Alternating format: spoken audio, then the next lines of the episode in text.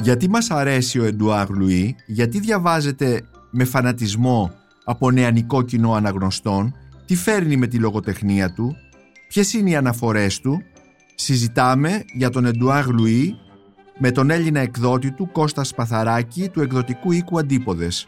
Είμαι ο Νίκος Μπακουνάκης και είναι ένα ακόμη επεισόδιο της σειράς podcast της Life of Βιβλία και Συγγραφής. Μπορείτε να μας ακούτε και στο Spotify, στα Google Podcasts και στα Apple Podcasts. Είναι τα podcast της Life. Κώστας Παθαράκη, αγαπητέ Κώστα, σε καλωσορίζω εδώ στο στούντιο της LIFO για να συζητήσουμε για έναν από τους συγγραφείς του εκδοτικού σου οίκου, είσαι ο εκδότης του εκδοτικού οίκου Αντίποδες, τον Γάλλο Εντουάρ Λουί. Ευχαριστώ πάρα πολύ για την πρόσκληση και είναι μια, νομίζω μια κουβέντα που ενδιαφέρει πολύ το χώρο του βιβλίου, ειδικά αυτή την περίοδο που μόλις κυκλοφόρησε το τελευταίο του μυθιστόρημα σε μετάφραση Στέλλα Ζουμπουλάκη, αλλαγή μέθοδος. Αλλαγή μέθοδος, αλλαγή δύο τελείες, μέθοδος. Ε, θα ήθελα να ξεκινήσω ε, από, το, από ένα γεγονός που συνέβη στην Αθήνα στις 4 Οκτωβρίου, αν δεν απατώμαι. 6 την προηγούμενη 6 Οκτωβρίου ήταν ε, η, διάλε, μάλλον η συζήτηση που έκανε Εντουάρ Λουί με τον Έλληνα πολιτικό επιστήμονα Γιάννη Μπαλαμπανίδη στο αμφιθέατρο Σαριπόλων της νομικής σχολής στην Σόλωνος όπου είδαμε κάτι πρωτοφανές σε παρουσίαση βιβλίου εκατοντάδες ε, νέους αναγνώστες, μεγάλο νεανικό κοινό να γεμίζει ασφικτικά την αίθουσα Σαριπόλων, τα σκαλιά, όρθιοι κτλ. Είμαι σίγουρος ότι αυτό το γεγονός κάτι λέει. Αυτή δηλαδή η συρροή, η κοσμοσυρωή σε μια διάλεξη ε, παύλα συζήτηση ενός σύγχρονου Γάλλου συγγραφέα του Εντουάρ Λουί που είναι μόλις 30 ετών αλλά έχει ήδη γράψει και έχουν κυκλοφορήσει στα ελληνικά πέντε βιβλία του και ακόμη ένα που είναι ο διάλογός του ε, με τον ε, σκηνοθέτη Ken Loach ε, πάνω σε θέματα πολιτικής, κοινωνίας κτλ. Πριν από όλα πες μας πώς ήταν αυτή, αυτή η εκδήλωση στην αίθουσα Σαριπόλο. Εντάξει, για μας ήταν, ας το πούμε, μια εκδήλωση σταθμός από την άποψη ότι η λογική με την οποία προσεγγίζουμε τα βιβλία μας, τη λογοτεχνία, την εκδοτική μας δουλειά συνολικά, δηλαδή μια λογική της δημόσιας παρέμβασης, εκεί φάνηκε να λειτουργεί απόλυτα και νομίζω ότι αυτό σε βάθος χρόνου είναι μια δουλειά που αποδίδει καρπούς. Ε, θα έλεγα δύο πράγματα, ότι το πλήθος και το πάθος εκεί δείχνουν ότι το βιβλίο δεν είναι κάτι Έχουμε φάει αρκετά χρόνια να πιστεύουμε ότι αφορά ένα μικρό μέρος του κοινού, ανθρώπους που ασχολούνται ειδικά με το βιβλίο, έναν περιορισμένο κλειστό κόσμο. Νομίζω ότι από εκδηλώσεις σαν, την, σαν αυτή φαίνεται ότι τα βιβλία που μπαίνουν μες στη δημόσια σφαίρα, που προκαλούν συζήτηση, δημιουργούν ταυτίσεις που γεννούν ενθουσιασμό μπορούν να λειτουργήσουν σαν θριαλίδες για να, να δουλέψει η λογοτεχνία όπως ξέρει να δουλεύει. Είναι ενδιαφέρον επίσης ότι ε, αυτή η εκδήλωση έγινε σε ένα αμφιθέατρο πανεπιστημιακό. Ε, σπανίως γίνονται τέτοιου είδους εκδηλώσεις σε πανεπιστημιακά αμφιθέατρα και ε, ήθελα να σε ρωτήσω ε, πώς επιλέξατε αυτόν τον χώρο; Ήταν ιδέα, ήταν, δηλαδή ήταν μια στρατηγική απόφαση, ήταν μια ιδέα έτσι, μελετημένη ή ήταν ε, μια τυχαία; Ε, τυχαία δεν είναι ποτέ αυτά τα πράγματα. Όχι, ναι, υπήρχε μια λογική σε αυτό. Ένα αμφιθέατρο της νομικής φέρει και δημιουργεί ένα, μια, μια σκηνή δημόσιας συζήτησης. Νομίζω και για τους ακροατές και για μας ε, ως ε, διοργανωτές που έχουμε περάσει από αυτά τα έδρανα και ως φοιτητές και ως ε, πολιτικοί δρόντες ας το πουμε Αλλά ε, έχω την αίσθηση ή είχα την αίσθηση ότι ο, η, συζήτηση και ο προσανατολισμός της θα ακουγόταν καλύτερα σε ένα τέτοιο χώρο από άλλα αποστηρωμένα περιβάλλοντα που μπορεί να φανταστεί κανείς. Και το, ας πούμε ότι υπάρχει ένα πρακτικό ζήτημα εκεί που νομίζω το βιώνουν όλοι όσοι θέλουν να διοργανώσουν τέτοιου τύπου εκδηλώσεις ότι οι δημόσιοι χώροι στην Αθήνα δεν είναι πάρα πολλοί και η λογική μας είναι να διεκδικούμε το χώρο του Πανεπιστημίου ως ένα τέτοιο δημόσιο χώρο. Περιμένετε τόσο μεγάλο κοινό; Είχαμε αυτή την ένδειξη που δίνουν τα μέσα κοινωνικής δικτύωσης ότι υπάρχει μεγάλο ενδιαφέρον και για το καινούριο βιβλίο και για την ιδέα ότι θα το πρώτο συζητήσουμε με τον ίδιο το συγγραφέα. Ε, ποτέ κανείς δεν είναι βέβαιος. Είχαμε όμως τη λογική ναι ότι θα, θα έρθει αρκετός κόσμος. Ε, αλλά ήταν νεανικό κοινό κυρίως. Τώρα ως προς τη σύνθεση του κοινού νομίζω ότι Εντάξει, πάντα είναι οι εικόνες μας αυτές. Δεν είναι. Δεν, δεν... Τουλάχιστον τις φωτογραφίες που είδα. Ναι, ναι, ναι. Σίγουρα επικρατούσε, ναι, επικρατούσαν οι νεότερες από τη ηλικίε από τη δική μου. Μετά σκεφτόμουν, ε, εσύ θα πήγαινες σε μια τέτοια εκδήλωση ακόμα και αν ένα βιβλίο σε ενδιέφερε πάρα πολύ; Και είμαι, δεν είμαι σίγουρος ότι μπορώ να απαντήσω με άνεση ναι. Παρότι για, για συγγραφείς που αγαπάμε, τίνουμε να θέλουμε να τους δούμε από κοντά, να τους ακούσουμε ζωντανά και να έχουμε μια αλληλεπίδραση τέτοιου τύπου μαζί τους. Το σίγουρο είναι ότι εκεί εκφράστηκε και κάτι που, σαν ας το πούμε ανθρωπολογικά, δεν το βλέπουμε πάρα πολύ συχνά. Άνθρωποι 20 με 30 ετών που έρχονται με ενθουσιασμό με το βιβλίο, με την ανάγκη να μιλήσουμε με το συγγραφέα, με διάθεση συζήτησης, με πηγαδάκια μέσα και έξω από την νομική, με μια αίσθηση συμμετοχή σε κάτι πολύ περισσότερο παρά απλής παρακολούθησης, ας το πούμε. Αληθεύει, είναι αλήθεια ότι ο Εντουάρ Λουί μένει, περνάει μέρος του χρόνου στην Αθήνα, έχει, έχει και σπίτι στην Αθήνα; Σπίτι όχι, ε, από όσο ξέρω. Εννοώ ότι... Αλλά ε, έχουμε τη χαρά να τον έχουμε συχνά εδώ. Του αγαπάει την Αθήνα, αγαπάει το κλίμα της ε, και την ατμόσφαιρά της. Και είναι ένα από τα μέρη που έρχεται για να γράψει, να ξεκουραστεί και να ε, περπατήσει και να κάνει τις βόλτες. Μάλιστα. Ε, ας έρθουμε τώρα στο, στον συγγραφέα και στο, και στο έργο του. Έχετε εκδώσει, εκδίδεται το πρώτο βιβλίο του Εντουάρ Λουί στα ελληνικά το 2018, το «Να τελειώνουμε με τον Εντί Μπελγκέλ», ε, σε μετάφραση του Μιχάλη Αρβανίτη. Ακολουθούν η ιστορία της βίας, σε μετάφραση της Στέλλα Ζουμπουλάκη που θα είναι από αυτό το βιβλίο και μετά η μεταφράστρια, η σταθερή μεταφράστρια του Εντουάρ Λουί. Ε, μετά το ποιος σκότωσε τον πατέρα μου, το αγώνες και μεταμορφώσεις μιας γυναίκας και τώρα πριν από λίγες μέρες το αλλαγή άνω κάτω τελεία μέθοδος. Ε, Changer méthode όπως είναι ο γαλλικός τίτλος. Τι ακριβώς φέρνει ο Εντουάρ Λουί στην ε, λογοτεχνία και κάνει ε, τους αναγνώστες όχι μόνο στην Ελλάδα αλλά και στη Γαλλία και διεθνώς και στην Αμερική βεβαίως ε, να έλκονται τόσο πολύ από αυτή την ε, άμεση ομή θα έλεγα και φαινομενικά απλή γραφή. Θα ήθελα να απαντήσω ξεκινώντας από τη δική μου αναγνωστική Ε... Ε, πριν απ' όλα πώς έφτασες εσύ ως εκδότης γιατί αυτό με ενδιαφέρει πάντοτε mm-hmm. πώς ένας εκδότης φτάνει να επιλέξει έναν να επιλέξει. Ε, εντοπίζει έναν συγγραφέα και αποφασίζει να τον εκδώσει. Τον διαβαζει Νομίζω ότι δεν υπάρχουν πολλά πράγματα να πούμε πάνω ναι. σε αυτό. Νομίζω ότι οι εκδότες ή οι άνθρωποι που παίρνουν τις αποφάσεις εκδοτικές διαβάζουν και κινούνται ανάλογα με τις προτιμήσεις και τις, τους ενθουσιασμούς, ε, τις βλέψεις που έχουν για ένα βιβλίο, την κατανόηση για το τι σημαίνει αυτό για το ελληνικό κοινό κλπ. κλπ. Δεν, δεν ναι. νομίζω ότι υπάρχει κάτι περίπλοκο εκεί. Αυτό που θέλω να φέρω εγώ στην κουβέντα είναι μια πολύ απλή αναγνωστική εμπειρία ότι έπιασα το πώς του να τελειώνουμε με τον Εντί Μπελγκέλ και χάζεψα τις δύο-τρεις πρώτες σελίδες και είπα ότι εδώ έχουμε, χωρίς να έχω καθόλου context, χωρίς να έχω καθόλου εικόνα της εκδοτικής του πορείας, του ποιος είναι, το από πού κατάγεται, τι είναι αυτό, η ένταση, η απλή ένταση των τριών-τεσσάρων πρώτων σελίδων του βιβλίου αρκούσε για να πω ότι αυτό είναι κάτι που το θέλω. Θέλω να το διαβάσω, θέλω να το αναζητήσω, θέλω να δω τι είναι. Νομίζω ότι αν το σκεφτεί κανείς ε, συνολικά, αυτή η ένταση που γεννά εξ αρχής, μια ένταση καινοτομίας θα έλεγε κανείς, μια ένταση θεματικής ε, πονηριας ε, και η ένταση της ειλικρίνειας, ένα συνδυασμός αυτών των πραγμάτων που το εντοπίζει κανείς αμέσως, καθώς και ο χειρισμός της γλώσσας από τη μεριά του συγγραφέα είναι πράγματα που δεν είναι καθόλου συνηθισμένα.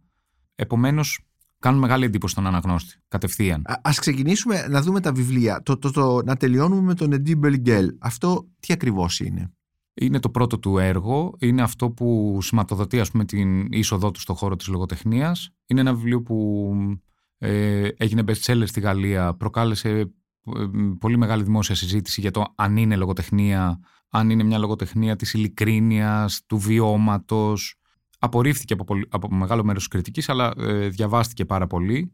Ε, και είναι ένα βιβλίο που περιγράφει την ζωή ενός παιδιού στην, σε μια επαρχιακή πόλη της Γαλλίας, τη δεκαετία του 90. Ο, ε, ο Εντουάρ Λουί έχει γεννηθεί το 1992. Στην Αλανκούρ, ναι. Ε, όπου ένα γκέι αγόρι, ε, ή μάλλον ένα γκέι αγόρι, αυτό είναι μια, μια άλλη συζήτηση, ε, ένα αγόρι που δεν μοιάζει με τα υπόλοιπα, ας το πούμε έτσι, γιατί ναι. μέχρι να αποκτήσει την ταυτότητα του, του γκέι. Ναι, ναι. ε, θα- Περνάνε αρκετά χρόνια. θα περάσουν αρκετά χρόνια ακριβώς. Δεν είναι από τις διαθέσιμες ταυτότητες που υπάρχουν στο χωριό αυτή για Ναι. να την επιλέξει κανείς. Ναι. Ε, προ- επιχειρεί να ενσωματωθεί στο περιβάλλον μέσα στο, μέσα στο οποίο ζει και αποτυγχάνει διαρκώς. Είναι ένα περιβάλλον αγροτοεργατικό.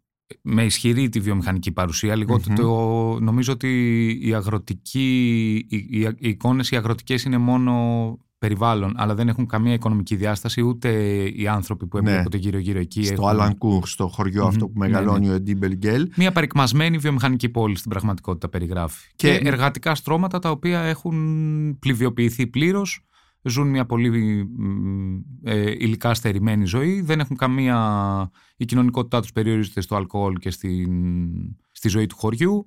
Δεν υπάρχει καμία διέξοδος και όλο το πράγμα είναι απόλυτα κλειστό. Και μέσα σε αυτό το απόλυτα κλειστό σύμπαν υπάρχει ένας τύπος, ο αφηγητής μας, ο οποίος αδυνατεί να ενσωματωθεί, υφίσταται διαρκές bullying ε, και διαρκή πίεση για τον τρόπο με τον οποίο φέρεται, μιλάει, κινείται. Ε, και αυτό σταδιακά τον οθεί ε, έξω από αυτό το περιβάλλον στο οποίο αποτυχάνει να ενσωματωθεί. Και εδώ ε, γιατί ο τίτλος είναι να τελειώνουμε με τον Εντί Μπελγκέλ. Εντί Μπελγκέλ πρέπει να, να πούμε για τους ακροατές ε, ο- το επίθετο κυρίως. Εντί είναι το μικρό όνομα. Μπελγκέλ το, επ- το επίθετο είναι μ, ε, ακούγεται λίγο αστείο στα γαλλικά Αλλά είναι το αληθινό το επίθετο. αλλά το είναι το πρώτο αληθινό το επίθετο. επίθετο γιατί Μπελγκέλ ε, θα μπορούσε στα ελληνικά να, μα- να μεταφραστεί ως η μ, ομορφόφατσα ή κάτι τέτοιο ας πούμε. Gueule είναι η φάτσα. Μπελγκέλ λοιπόν είναι μ, η ομορφόφατσα ή κάτι, κάτι, κάτι τέτοιο. Οπότε ένα τέτοιο επίθετο είναι... ε, Ήδη σχεδόν κωμικό. είναι σχεδόν κωμικό ακριβώς. Ε, Είναι όμως το ε, επίθετο του συγγραφέα, το αληθινό, το οποίο ο ίδιος ε, με δική του απόφαση άλλαξε στην πορεία των χρόνων. Ναι, το άλλαξε και το έκανε Ντουάρ Λουί και αυτή η αλλαγή δεν είναι απλώς ένα συγγραφικό επώνυμο, ε, είναι μια αλλαγή ε, ονόματος στο δικαστήριο. Ναι, ναι, ναι. Είναι ληξιαρχική αλλαγή θα λέγαμε. Οπότε εδώ με το να τελειώνουμε με τον Εντί Μπελγκέλ σε αυτό το πρώτο βιβλίο λοιπόν ο, ο ήρωας, ο αφηγητής ε, τελειώνει ακριβώς με τι, με την... ε, Τελειώνει με την είσοδό του σε ένα καλλιτεχνικό λύκειο σε μια γειτονική πόλη. Μμμ. Ε, μια ε, απόσπαση από τον καταπιεστικό κόσμο του χωριού, η οποία για εκείνον θα σημάνει την αρχή της αλλαγής του που θα την παρακολουθούμε συγγραφικά και στη συνέχεια του έργου του και θα σημάνει και την οριστική ρήξη με οποιαδήποτε προσπάθεια να κρατηθεί σε επαφή με αυτόν τον κόσμο με στον οποίο γεννήθηκε. Επομένως ε, αυτό το, το να τελειώνουμε μ, με αυτόν τον παλιότερο εαυτό, τον Εντί Μπελγκέλ, ουσιαστικά συντελείται ε, μέσα από την ε, κι- ε, κινητικότητα στην εκπαίδευση, έτσι δεν είναι; ναι. Φεύγει από το χωριό του, όπου από ό,τι θυμάμαι από, έχοντας διαβάσει το βιβλίο, δεν, ε, πο- πολύ λίγα παιδιά φτάνουν να πάνε στο Λύκειο και να συνεχίσουν σπουδές. Αυτός λοιπόν φεύγει, πηγαίνει σε μια γειτονική πόλη που είναι η Αμιένη Μμμ. και εκεί ε, αρχίζει αυτή η σταδιακή αν θέλεις ε, εξέλιξη και αλλαγή ε, που γίνεται με τη βοήθεια της εκπαίδευσης μέσα από το, εκ- ένα εκπαιδευτικό σύστημα. Ναι. Ε, Μια κινητικότητα δηλαδή. ας το πούμε έτσι, γίνεται με- μέσα από το... εκπαιδ- Γίνεται σίγουρα μέσα από από το εκπαιδευτικό σύστημα, ωστόσο και στο έργο του και στο λόγο του είναι ορατή η φραγμή Μμμ. τους οποίους πρέπει να υπερβεί κανείς. Η κινητικότητα αυτή δεν είναι αυτόματη, δεν είναι κάτι που ενθαρρύνεται, κάτι που Ναι. ενισχύεται. Ναι. Η κινητικότητα αυτή δεν είναι ο ταλαντούχος νέος τον οποίο επιλέγει το ίδιο το σχολικό σύστημα για να τον αναδείξει, να καλλιεργήσει τα ταλέντα του και να τον βοηθήσει να ανελιχθεί. Στην πραγματικότητα η κίνηση αυτή δεν έρχεται κοινωνικά παρά μόνο ως προϊόν πίεσης από τα υπόλοιπα περιβάλλοντα. Μμμ. Η φιλοδοξία ε, δεν γεννιέται ως φιλοδοξία για τα πνευματικά, μ, για τις πνευματικές επιδιώξεις, ή, αλλά ως ε, ανάγκη φυγής. Φυγής. Μμμ. Αλλά κατορθώνει να φύγει όμως, αυτό έχει σημασία. Ναι. Στο επόμενο βιβλίο του «Ιστορία της βίας» έχουμε μία, ένα επεισόδιο σεξουαλική βία, έτσι. Μμμ. Ένα επεισόδιο που, που συμβαίνει στον, ε, στον συγγραφέα, στον Εντουάρ Λουί και μέσα από αυτό ε, ουσιαστικά ε, ε, αναστοχάζεται, παρουσιάζει το επεισόδιο αυτό, τα πραγματολογικά στοιχεία του επεισοδίου, μια τυχαία γνωριμία στο δρόμο που, που εκτός από το σεξ ε, υπάρχει πολύ σοβαρή τέλος πάντων ε, ε, να χάσει τη ζωή του, ετσι Ε, αλλά ταυτόχρονα υπάρχει μια, ε, ένας στοχασμός πάνω σε αυτά τα θέματα της βίας. Ναι, νομίζω ότι το, στην ιστορία της βίας, που είναι, ας το πούμε λογοτεχνικά, το πιο περίπλοκο έργο του, υπάρχουν πολλαπλές θεματικές που συνηφαίνονται. Ναι. Υπάρχει ο συνολικός αναστοχασμός γύρω από το θέμα της βίας και της, ιστορικότητα, ε, της ιστορικότητάς της, τον τρόπο με τον οποίο η, η, μια βίαιη συμπεριφορά στην πραγματικότητα αναπαράγει παλαιότερες ε, παρελθοντικές βίαιες συμπεριφορές, τον τρόπο με τον οποίο μπορεί να σταθεί το θύμα απέναντι σε, σε αυτή, στην βίαιη πράξη που έχει υποστεί, αλλά και πολύ πιο, θα έλεγα, σύνθετα θέματα, όπως το ποιος εγγυάται την αλήθεια της αφηγησης το πώς κατακτούμε αυτή την αίσθηση ότι η αφήγηση είναι αληθινή, το πώς προσεγγίζει ο τρίτος, ο ακροατής, ε, την αφήγηση της ε, ενός ε, βίαιου και τραυματικού περιστατικού και η σκηνοθεσία, η μυθιστορηματική, είναι νομίζω εντυπωσιακή από την άποψη ότι μεγάλο μέρος της αφήγησης των περιστατικών συντελείται μέσα από το στόμα της αδελφής του που, είναι, που ανήκει ακριβώς στα στρώματα που περιγραψαμε Η αδελφή του αφηγείται στον σύζυγό της αυτά που της είπε ο παθόν ότι συνέβησαν και ο παθόν τα ακούει. Οπότε υπάρχει μια νομίζω εντυπωσιακή υφολογική μετατόπιση που κάνει και τη γλώσσα του μυθιστορήματος λιγότερο απλή σε σχέση με τα υπόλοιπα η οποία δείχνει γιατί είναι ικανή η πένα του Εντουάρ Λουί έτσι κι αλλιω Ότι τα πράγματα δεν είναι ποτέ απλά. Δεν, η αμεσότητα ναι. στην οποία μεγάλο μέρος και του αναγνωστικού κοινού αναγνώρισε τον εαυτό της στο πρώτο βιβλίο, στο δεύτερο κατά κάποιο τρόπο υποχωρεί. Μπαίνει στο, μπαίνει και αυτή μέσα στο μήλο της αφηγηματικής περιπλοκής. Ναι. Ε, είπες ε, εγγυάται την αλήθεια ε, της αφήγησης και εδώ ε, θα πρέπει να, ε, ίσως να σου ζητήσω να μου σχολιάσεις, ε, υπήρχε και μια μεγάλη συζήτηση κατά πόσο υπάρχει αλήθεια, είναι αλήθεια είναι, υπάρχει στα αλήθεια αυτός ο Εντίμπελ Γκέλ, είναι μια απόλυτη επινόηση του Εντουάρ Λουί υπήρχε μια συζήτηση στη Γαλλία όταν κυκλοφόρησε αυτό το βιβλίο πάνω σε αυτά τα θέματα της, ε, ε, αλλά έτσι κι αλλιώς ο, ο Εντουάρ Λουί ουσιαστικά μέσα από τη σειρά των βιβλίων του αλλά και στην πραγματική του ζωή επινοεί τον εαυτό, επινοεί ένα νέο εαυτό έτσι δεν είναι, επινοεί ένα εγώ. Ε, αλλάζει το όνομά του, ε, κάνει μικρές πλαστικές ε, επεμβάσεις στα μαλλιά του για να αλλάξουν τα μαλλιά του. ε, διορθώνει τα δόντια του και τα λοιπά. Τα βλέπουμε αυτά, τα περιγράφει στο τελευταίο του βιβλίο, το «Αλλαγή μέθοδος». Οπότε αυτή η επινόηση, σίγουρα η επινόηση είναι μια κλασική λογοτεχνική, ε, ε, θα λέγαμε, πρακτική, στρατηγική, στρατηγική ναι. ναι, και τα λοιπά. Αλλά σε σχέση με την εγγύηση της αλήθειας της αφήγησης, πώς, πώς συνδέεται; Αφού πούμε βέβαια ότι η συζήτηση περί του αν όλα αυτά είναι αλήθεια κρύβει μια βαθιά ταξική και, και την παραγνώριση ακριβώς, ακριβώς και από τη γαλλική δημόσια συζήτηση και θα έλεγα και συχνά και από την δική μας εδώ μια ε, βαθιά άγνοια για τις συνθήκες στις οποίες ζει και μεγαλώνει και εξελίσσεται μεγάλο μέρος των εργατικών στρωμάτων. Που η ταξική διαστρωμάτωση εκεί είναι, είναι απόλυτη και κάθετη. Δηλαδή υπάρχουν όρια που είναι πολύ δύσκολο να υπερβείς και να ξεπεράσεις και να διαπεράσεις. Και όχι μόνο Και επίσης κρύβει τη φοβερή έκπληξη για την ύπαρξη όντως ενός συγγραφέα που κατάγεται την εργατική τάξη. Γιατί έχουμε συνηθίσει πάρα πολύ την εικόνα του διανομένου που είναι είτε μικροαστός είτε ναι, ανήκει ναι, στα ναι. μεσαία και ανώτερα στρώματα ναι. και πάντα αποτελεί μια παραδοξότητα. Μια φωνή που έρχεται, ε, είναι ριζωμένη και έχει βαθιά καταγωγή από τα ναι. ε, καθαρά εργατικά στρώματα.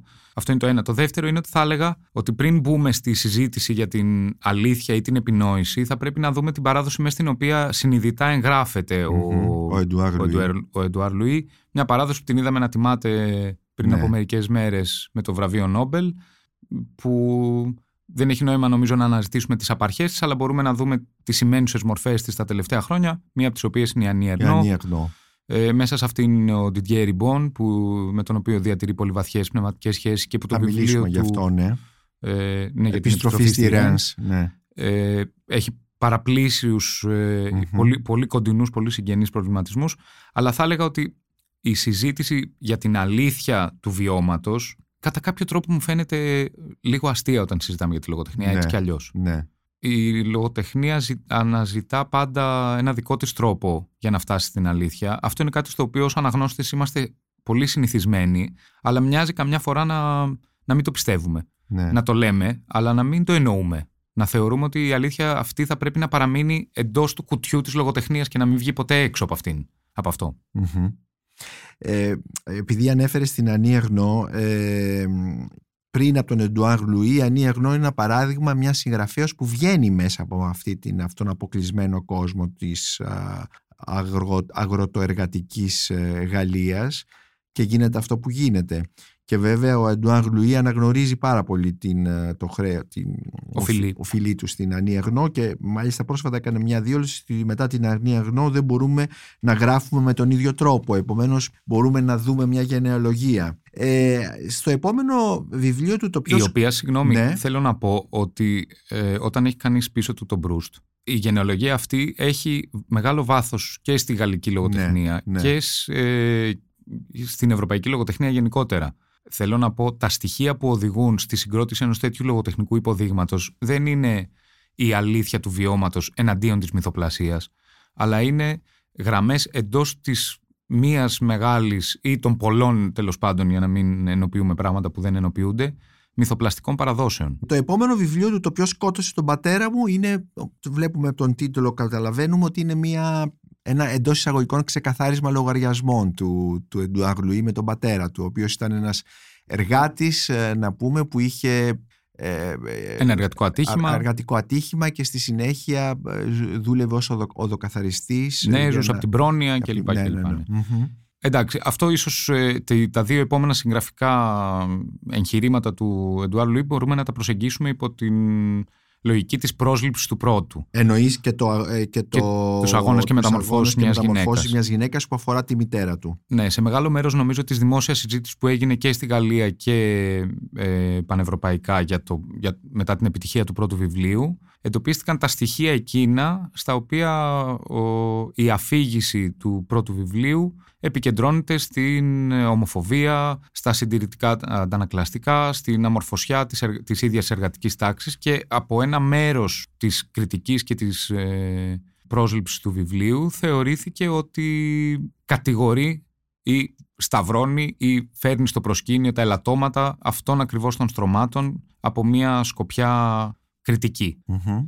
Και νομίζω, έχω την αίσθηση αναγνωστικά ότι ο, ο συγγραφέας επιχείρησε να πλαισιώσει την αφήγηση του πρώτου βιβλίου με, με μια ε, προσπάθεια να μιλήσει σε δεύτερο πρόσωπο στον πατέρα και στη μητέρα, ε, να αποκαλύψει τις σχέσεις και τη, το, το πλαίσιο εντός των οποίων ε, δη- δημιουργήθηκε, εξελίχθηκε και μ, κινείται η σχέση πατέρα-γιου σε ένα τέτοιο σύμπαν. Εξού και το βιβλίο καταλήγει στην πραγματικότητα με ένα πολιτικό μανιφέστο με μια ε, α- άμεση αναφορά των πολιτικών και των πολιτικών πρακτικών που εισβάλλουν κατά κάποιο τρόπο πολύ άμεσα, με πολύ δραστικό τρόπο στη ζωή των στρωμάτων αυτών Ακροδεξιά και τα λοιπά. Και τους οθούν ε, Μμμ. ενίοτε προ- και προς την ακροδεξιά. Μμμ. Αλλά η, η κατηγορία αφορά τους, πο- τις πολιτικές των σοσιαλιστών και του κέντρου στην Μμμ, πραγματικότητα. μμμ.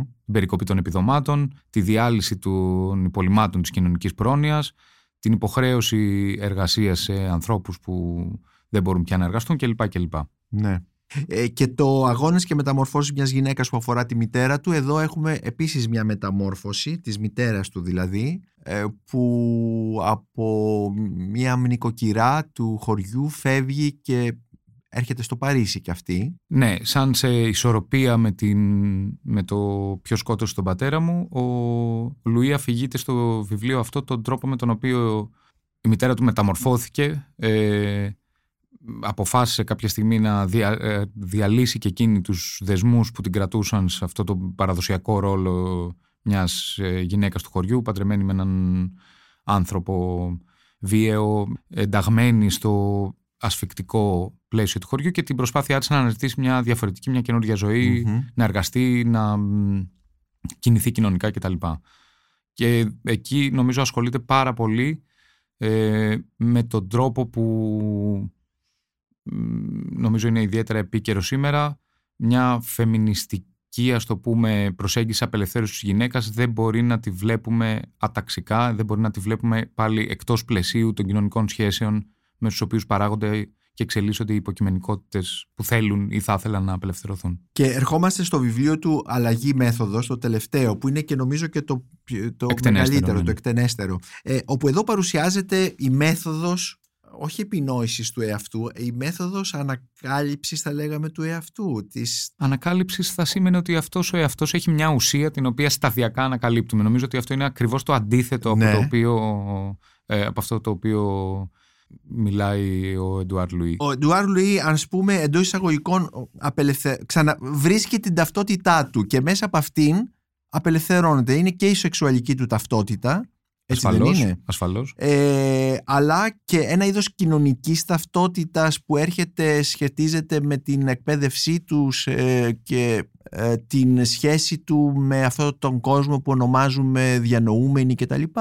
Ναι, εγώ ακόμα και στο βρίσκει την ταυτότητά του θα, θα είχα μια αναγνωστική αντίσταση, έτσι, ναι. μια ερμηνευτική απορία. Ναι, ναι. Ε, Ίσως είναι πολύ απλοϊκό αυτό όχι, που όχι, λέω, ε, αλλά θα, ε, για το να... πήγαινα από άλλη κατεύθυνση. Ναι. Νομίζω ότι ε, η μεθοδολογία είναι η μεθοδολογία της κατασκευής μιας ταυτότητας ε, και οριακά εκ του μηδενός. Ναι. Δεν είναι της ανακάλυψης μιας κρυμμένης κάτω ναι. από διάφορα στρώματα πλάνης. Το, το λέω αυτό επειδή η συζήτησή μας ξεκίνησε ότι όταν είναι μικρό στο χωριό δεν είναι ένα γκέι αγόρι, είναι ένα διαφορετικό αγόρι. Γιατί γκέι αγόρι σημαίνει μια ταυτότητα, την οποία ακόμη δεν την ξέρει. Δεν, δεν είναι διαθέσιμη, όπως μας είπες, αυτή η ταυτότητα εντός εισαγωγικών ναι, ναι. στο χωριό, στο Αλανκούρ, όπου μεγαλώνει.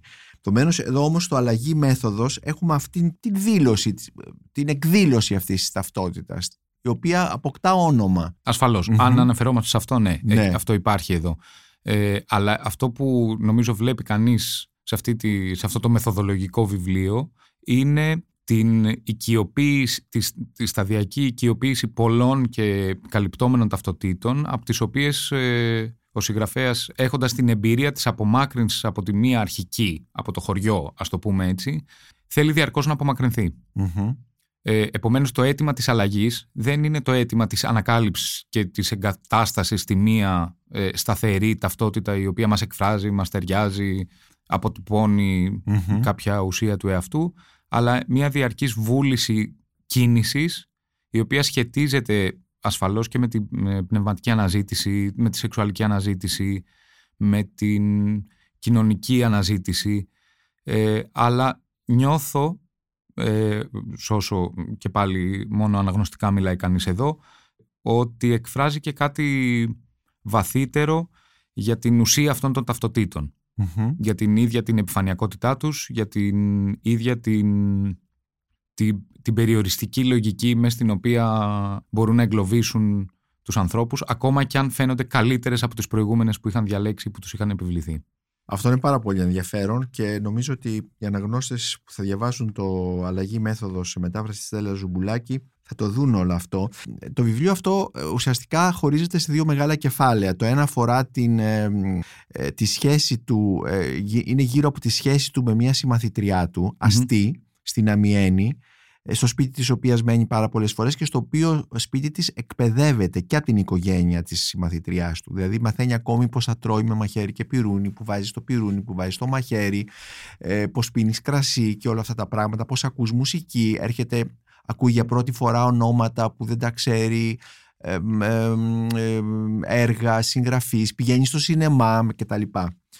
Ε, και το δεύτερο κομμάτι, το οποίο ε, και αυτό στρέφεται το δεύτερο μεγάλο κεφάλαιο γύρω από έναν σημαντικό πρόσωπο στη ζωή του Εντουάγλου είναι ο Didier Ριμπον, ο οποίος είναι ένας κοινωνικός επιστήμονας ε, κοντά στον Φουκώ, είναι ο βιογράφος του Φουκώ ε, και, το οποίο, και το βιβλίο του οποίου επιστροφή στη Ρένς που ευτυχώς κυκλοφορεί και αυτό στα ελληνικά από τις εκδόσεις Νήσος είναι μια θα λέγαμε αναφορά του για το Σαλζέ Method. Βρίσκω ότι υπάρχουν, μπορούμε να βρούμε, να είναι συγκρίσιμα αυτά τα δύο βιβλία. Γιατί και το επιστροφή στη Ρένς ουσιαστικά είναι η μέθοδος του Εντιδιέ Ριμπον που και αυτός από μια εργατική τάξη και τα λοιπά και επίσης ομοφιλόφιλος βέβαια ο Εντιέ Ριμπον λέει ότι για, την, για, το, για τον τρόπο με τον οποίο ε, γίνεται δεκτός στο Παρίσι ε, δεν είναι η, η ταυτότητα του ομοφιλόφιλου που αποτελεί το εμπόδιο όσο η ταξική του ταυτότητα ότι είναι παιδί της εργατικής τάξης. Και αυτό είναι, είναι το εμπόδιο κατά κάποιο τρόπο που έπρεπε να υπερβεί, έπρεπε να ξεπεράσει. Και παρακολουθεί μια διάλεξη του Didier Ριμπον που έρχεται στο, στην, στην, στην Αμιένη ε, και ε, εκεί ο Didier Ριμπον αρχίζει και, και λέει διάφορα, διάφορα τίτλους βιβλίων, συγγραφείς τους οποίους ο Εντουάρ Λουί που παρακολουθεί τους καταγράφει και θέλει να τους πάρει όλους και τα λοιπά και να αρχίζει σιγά σιγά να, να, να, να, να διαβάζει και όλα αυτά τα πράγματα. Και στις δύο ενότητες αυτό που κυριαρχεί είναι η μιμητική Η ταυτότητα αυτή δεν αποκτιέται αυτόματα, ούτε αποκτιέται με, μόνο με την εκμάθηση των εξωτερικών στοιχείων που τη συνθέτουν και τη συγκροτούν. Ε, αποκτιέται με μια ε, με έναν εσωτερικό αγώνα στον οποίο βλέπουμε τον αφηγητή να ε, ρίχνει όλες του τις δυνάμεις να μιμηθεί με ε, σχεδόν ανίκιο για έναν συμπαθητικό αυτοβιογραφικό αφηγητή τρόπο ε, τα πάντα από, αυτό το, από τα περιβάλλοντα μες στα οποία μπαίνει. Η πρώτη αίσθηση που έχει από την επαφή με τη διάλεξη του Εριμπών είναι ότι η ιστορία μας είναι ίδια. Αυτό είναι το καθοριστικό στοιχείο. Ότι αυτό μπορεί, μπορεί να αποτελέσει αντικείμενο μίμησης. Άρα οτιδήποτε το συγκροτεί μπορεί δυνάμει να μου ανήκει και πρέπει να το μιμηθώ. Και, ε, ε επομένως η μίμηση, αυτή η μιμητική προσπάθεια θα είναι, μπορούμε να πούμε ότι είναι η παιδαγωγική μέθοδος για τον Εντουάρ Λουί μέσα από την οποία μιμείται και μαθαίνει, έτσι δεν είναι. Και αυτό βεβαίως ε, μερικοί σου μπορούν να το κατακρίνουν, αλλά να θυμίσω εδώ η μίμηση είναι ε, μια αρχαιοτάτη μέθοδος για την απόκτηση της γνώσης και τα λοιπά και υπάρχει το καταπληκτικό βιβλίο του Auerbach για την μίμηση. Και... Ω εικόνα της πραγματικότητας, ναι, βέβαια, στην, μες στην αφήγηση. Ναι, Εκεί ναι. μπορούμε να μπούμε σε, σε πολύ βαθιά είναι μονοπάτια. Είναι άλλο θέμα αυτό. Εντάξει, δεν θα το συζητήσουμε τώρα. Ναι. Ε, Πάντως, αυτό που θέλω να πω σε σχέση με αυτό που λέτε ότι κάποιοι θα το κατακρίνουν, αυτό είναι κομμάτι της στρατηγικής του συγγραφέας σε αυτό το βιβλίο. Το παιχνίδι με έναν αντιπαθητικό ε, αναστιγμές αυτοβιογραφικό αφηγητή είναι κάτι που εμένα μου έκανε τρομερή εντύπωση και που δεν το έχουμε συνηθίσει στην αφήγηση του εαυτού. Ναι. Ε, συνήθως ο συγγραφέας, ο αυτοβιογραφικός αφηγητής προσπαθεί να προσελκύσει τη συμπάθειά μας, την προσοχή μας. Την, ε, Εδώ παίζει με τη φλόγα ο Λουί και παίζει απόλυτα συνειδητά. Ναι. Ξέρει την επίκριση του αναγνωστικού βλέμματος, την αφήνει και την μαζεύει όπως κρίνει εκείνος και από αυτές τις μικρές ε, κινήσεις διαπιστώνει κανείς μεταξύ το μεγάλο στιλίστα. Ναι. Γιατί το εγχείρημα αυτό δεν είναι ένα εγχείρημα απλώς ειλικρίνειας, ομότητας, αμεσότητας, ε, κοινωνικής αλήθειας, και, αλλά είναι ένα εγχείρημα βαθιά φορμαλιστικό. Ναι, ναι, είναι στη λίστα σου. Είναι στη, ε, είπε στη, τη λέξη ε, ο Εντουάρ Λουί. Ε, έχουν γραφτεί στην Ελλάδα έτσι ενδιαφέροντα κείμενα για τον Εντουάρ Λουί; Ε, νομίζω ότι σταδιακά όλο αυτό το ενδιαφέρον συγκροτείται σε λόγο και σε κειμενα Δεν έχω να σας πω κάτι μνημειώδες που ναι. έχω κατά ναι. νου, αλλά πολλοί άνθρωποι με έχουν προσπαθήσει να το προσεγγίσουν αυτό με απορία, ναι. με συμπάθεια, με ένα ενδιαφέρον για το τι σημαίνει αυτό για την πορεία της λογοτεχνίας συνολικά. Ε, οπότε νομίζω ότι δεν, δεν έχουμε παράπονο. Απ' την άλλη, στο επίπεδο της δημόσιας συζήτησης όπως συμβαίνει και το είδαμε τώρα και με την Ερνό σε ένα βαθμό ε, καμιά φορά όλα αυτά γίνονται τόσο αντιπαραθετικά που το αμυγές ενδιαφέρον για τη συγγραφική δουλειά χάνεται ή μπαίνει σε υποσημείωση. Ναι. Ε, ο Εντουάρ Λουίδη είναι 30 ετών, ε, έχει γράψει πέντε βιβλία Τώρα είναι μια ερώτηση αυτή με την οποία θέλω να κλείσουμε που ίσως είναι στη, στο, στο χώρο των υποθέσεων και του φανταστικού. Τι περιμένουμε τώρα μετά από αυτά όλα; Έχει μιλήσει για τον εαυτό του, έχει ήδη το σανζέ, το ε, αλλαγή μέθοδος είναι κατά κάποιο τρόπο αυτό που ολοκληρώνει όλο αυτό το πρόγραμμα ε, της επινόησης της κατασκευής της ταυτότητας, νομίζω έτσι φαίνεται και μας δείχνει τη μεθοδολογία αυτής της κατασκευής, τι μπορεί να ακολουθήσει; Εντάξει, προφανώς είμαι τελείως αναρμόδιος να απαντήσω ναι. σε αυτό το ερώτημα. Δεν είναι... Αλλά ε, σκέφτομαι μία, σε μία από τις ε, συζητήσεις που εντάξει αναπόφευκτα κάνει κανείς μαζί του ε, όταν του τεθεί το... Βγαίνετε όταν είναι στην Αθήνα; Συναντιόμαστε καμιά φορά. Ναι, ναι, ναι. Όταν του θέσει κανείς αυτό το ερώτημα η απάντηση είναι, μου έχει δώσει κανένα δύο φορές, είναι σχετικά απλή ότι το βίωμα αυτό δεν χρειάζεται να μπαίνει στα μεγάλα σχήματα. Μία μικρή του πτυχή, ένα ελάχιστο εμπειρικό ε, δεδομένο, ένα μικρό περιστατικό μπορεί να δω, που εντάσσεται στο πλαίσιο της μεγάλης αυτοβιογραφικής ας το πούμε αφήγησης μπορεί να δώσει την αφορμή για μια συγγραφική δουλειά με πολύ μεγάλο βάθος και έκταση. Mm-hmm. Επομένως ε, μπορεί το σχήμα να ολοκληρώνεται αλλά επειδή οι οπτικές γωνίες μετατοπίζονται διαρκώς και μικρότερα περιστατικά ή κομμάτια της εμπειρίας μπορούν συνεχώς να εισβάλλουν και να αποτελούν και να γίνονται θέματα της ε, συγγραφικής δουλειάς, δεν νομίζω ότι εκεί υπάρχει κάποιο, κάποιος κίνδυνος εξάντλησης των αποθεμάτων των εμπειρικών. Μάλιστα. Κώστας Παθαράκη, σε ευχαριστώ πάρα πολύ για αυτή τη συζήτηση για τον Εντουάρ Λουί και την ελληνική του τύχη. Και... Εγώ ευχαριστώ για την πρόσκληση και για την ωραία κουβέντα.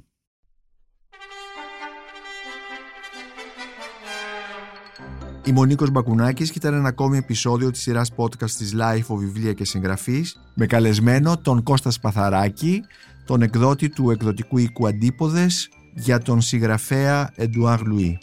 Μπορείτε να μας ακούτε και στο Spotify, στα Google Podcasts και στα Apple Podcasts. Ηχοληψία, επεξεργασία και επιμέλεια, φέδωνας χτενάς και μερόπικοκίνη. Ήταν μια παραγωγή της Lifeo. Είναι τα podcast της Lifeo.